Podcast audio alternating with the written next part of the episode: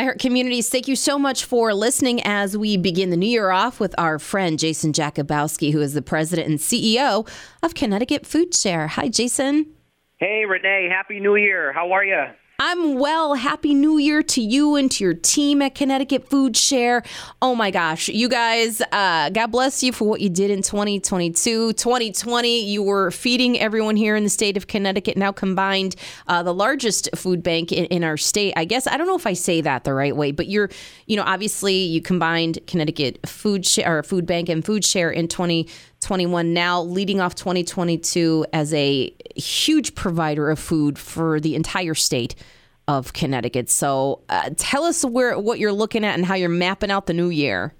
Yeah, it was definitely the the, the running joke in our office is, is we're hopeful that it, that it's a less eventful year in 2022 than it was in 2021 because between um, you know 2021 started in the middle of a in the middle of a pandemic and then we had the merger between the two legacy food banks. But uh, you know we're about 11 months into that now. We are one statewide food bank. I, I think we're we're we're excited. We're moving forward. You know, unfortunately, so last year last year alone we did 47 million meals. That was the total for last year, and uh, and you were a big part of that, and your listeners were a big part of that. Uh, whether it was collecting food or whether it was collecting money, but 47 million meals across the state of Connecticut. People forget that Connecticut is a state in which one in ten people live in poverty you don't think of that. You think of Connecticut and you think of oh the richest state in the country, but there's still you know 10% of Connecticut residents live in poverty, and that's you know unacceptable to us. Well, how can we continue the mission and help you? Because I know, you know, last year and towards the end of last year, all of the, the larger food distribution sites wrapped up, like, you know, the, the Rentschler Field and some of the other parts the of the state. The emergency yeah, ones, yeah, I should say, yeah. right? Right. Good good way to say that. The emergency ones wrapped up. But your regular mobile sites are still still up and running. But do you feel or see that we may need to bring up another emergency distribution or, or what do you think? I- I don't know. I hope we. I hope we don't. They were very, as you know, you were out there, and every time you were out there, it rained. Sorry about that. So, so we, we prefer you not to be out. we, don't, we don't want the rain pouring down. But um, you know, the, they were very expensive distributions. They were not the most efficient distributions. They cost a lot of money. They were not the easiest way of getting food out to people. It's not the most humane way of getting food out to people. Um, so we have no, we're, we're not planning to bring them back right now. Of course you know, we have taken a couple steps back in terms of in terms of where we are in terms of COVID. Um, you know, we're starting to restrict uh, visitors into our buildings. We're starting to restrict the number of volunteers we have again. I wouldn't say we're back to square one. Um, but we're definitely not as out of the woods as we were a couple of uh, a couple of months ago. So, um, so that all said, we still have our entire network up and running. And I think that's the important thing.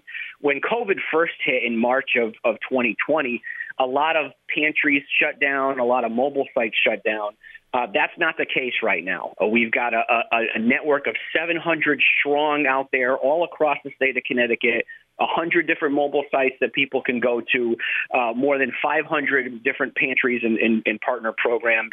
Uh, and we've done everything that we can to help them um, to help them continue to do their services, uh, whether it's food distribution or we've also helped the state of Connecticut in terms of some of the distribution of, of, of tests to our local to our local pantries. So the network is strong and it's and it's up and running. We're not looking at making any major changes to our distribution right now. Knock on wood. Knock knock on wood. And if people want to make an easy online donation to help continue your mission, they can go to ctfoodshare.org. Is that correct? ctfoodshare.org. Yeah, ab, ab, absolutely. I mean, the, the people of Connecticut, and you know this, your listeners certainly know this uh, and you saw this firsthand at, at, at Turkey Tuesday and at a lot of our other events towards the end of the year. So generous. I mean, the, the, the, the reason we're able to do what we do throughout the holidays and throughout the entire rest of the year is because of the generosity of, of Connecticut, uh, of, of, individuals here in Connecticut, corporations and here in Connecticut, philanthropic organizations here in Connecticut. But yes, anybody who wants to donate can go to ctfoodshare.org. They can make a, a, uh, a donation. There are a few volunteer slots, many of them outside, that are still available. Uh, you might be able to sign up for uh, for one of those as well. But we do have a, a, a lower number of volunteers than we typically do, just because we're in kind of COVID protocol for the next couple weeks. Yeah, I think people are kind of scaling back a lot of things for for January anyway. But as we head towards uh, the winter months, and it looks like Mother Nature may give us a winter in New England. I'm not certain, or at least here in Connecticut. So you know, I, I do love the the cold and the snow, but I think as I get older, I appreciate that it's a little easier when it's not so. Uh, not so bad out there for people who uh, are in need, but I just wonder Absolutely. what you know. What are some of the things that you need donated if if people want to go to their local food banks and pantries? You know, what are some of the common things? Obviously, non-perishable, but can you suggest things uh, for people? Yeah, absolutely. Look, you're, you're, the general rule is if you're looking to donate money, you're always better off donating the money to a to a food bank because we're able to purchase more with those dollars. If you're interested in donating food, you can always donate that food to your local food pantry. We have a whole list of them on our, our, our website. But um, basically, the, the, the staples are what I think people are looking for. You know, can, cans of soup, peanut butter, tuna fish, that type of thing are always uh, uh, are always good items especially because they're they're shelf stable and they'll last through the winter. The difficult thing during the winter for us is produce because here in Connecticut, obviously, there's not a lot of produce mm-hmm. grown in the middle of the uh, of the winter time, so we're bringing it in from other states. But we do take we do purchase a lot of produce. Uh, we do get a lot of it donated from some of the grocery stores.